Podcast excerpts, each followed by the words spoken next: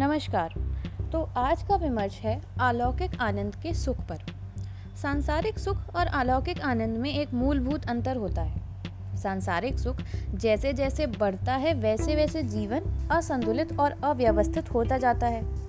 वहीं अलौकिक आनंद में जितना डूबते जाते हैं, जीवन उतना ही संतुलित और व्यवस्थित होता जाता है।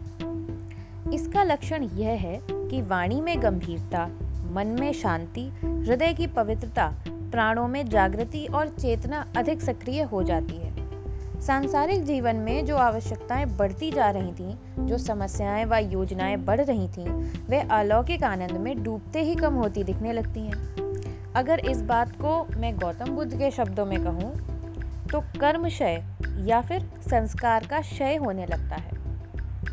भारतीय परंपरा में जीवन की पूर्णता के लिए जिन चार पुरुषार्थों, धर्म, अर्थ, काम और मोक्ष का विधान किया गया है, उनमें मोक्ष अंतिम पुरुषार्थ है।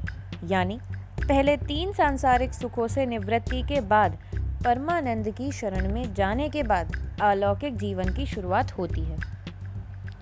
मोक्ष की शुरुआत का मतलब उस आनंद की शुरुआत है जो अनंत तक जाती है। अब सवाल उठता है कि क्या सांसारिक जीवन में रहते हुए मोक्ष हासिल नहीं किया जा सकता?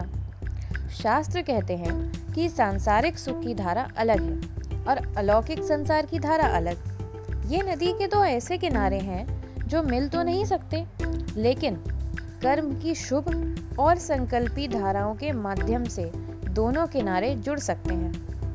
क्योंकि जन्म संसार में ही होता है, इसलिए चारों पुरुषार्थों को पूरा करने के निमित्त सांसारिकता के लिए आवश्यक कर्मों, व्यवहारों, कर्तव्यों और उद्देश्यों को पूरा करना ज़रूरी है।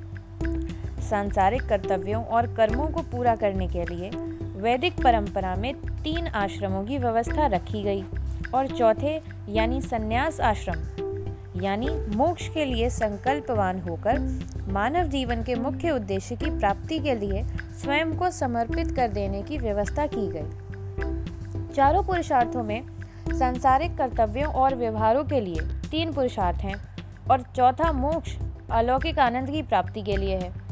संसारिक सुख में शांति, सुरक्षा और प्रसन्नता की गारंटी कोई नहीं दे सकता। कोई भी नहीं, जबकि अलौकिक आनंद वस्तुओं से परे होता है, इसलिए यह आपका अपना स्थायी आनंद होता है, क्योंकि यह किसी वस्तु से जुड़ा हुआ नहीं होता। क्योंकि अस्थायी सुख उन संसाधनों और वस्तुओं के ज़रिए हासिल करते हैं जिनमें स्थायित्व नहीं है। फिर भी हम अस्थायी सुख के लिए रात दिन श्रम, विचार, तप और संसाधनों को लगाते फिरते हैं। यदि अनुकूलता या सुख की सफलता व उपयोगिता हमारी रुचि या अनुमान के मुताबिक नहीं रहे तो जिन वस्तुओं या संसाधनों के ज़रिए सुख की लालसा थी, उनसे घृणा या दुराव की स्थिति बन जाती है। इसके बावजूद सांसारिक सुखों के लिए तृष्णाएँ या कामनाएँ कम नहीं होती। यह विडंबना है कि हम शाश्वत आनंद में डूबने के बजाय सांसारिक क्षणभंगुर सुखों में डूबते उतराते रहते हैं। स्पष्ट है कि अलौकिक आनंद न मरता है और न तो क्षय को प्राप्त होता है। आनंद के लिए किसी संधान की आवश्यकता नहीं होती, जबकि सुख बिना भौतिक संसाधनों के संभव ही नहीं है। सांसारिक वैभव और सभी तरह के सुखों को भोगने के बाद भी व्यक्ति को न तृप्ति होती है और ना ही संतोष होता है। आज के लिए इतना ही। धन्यवाद।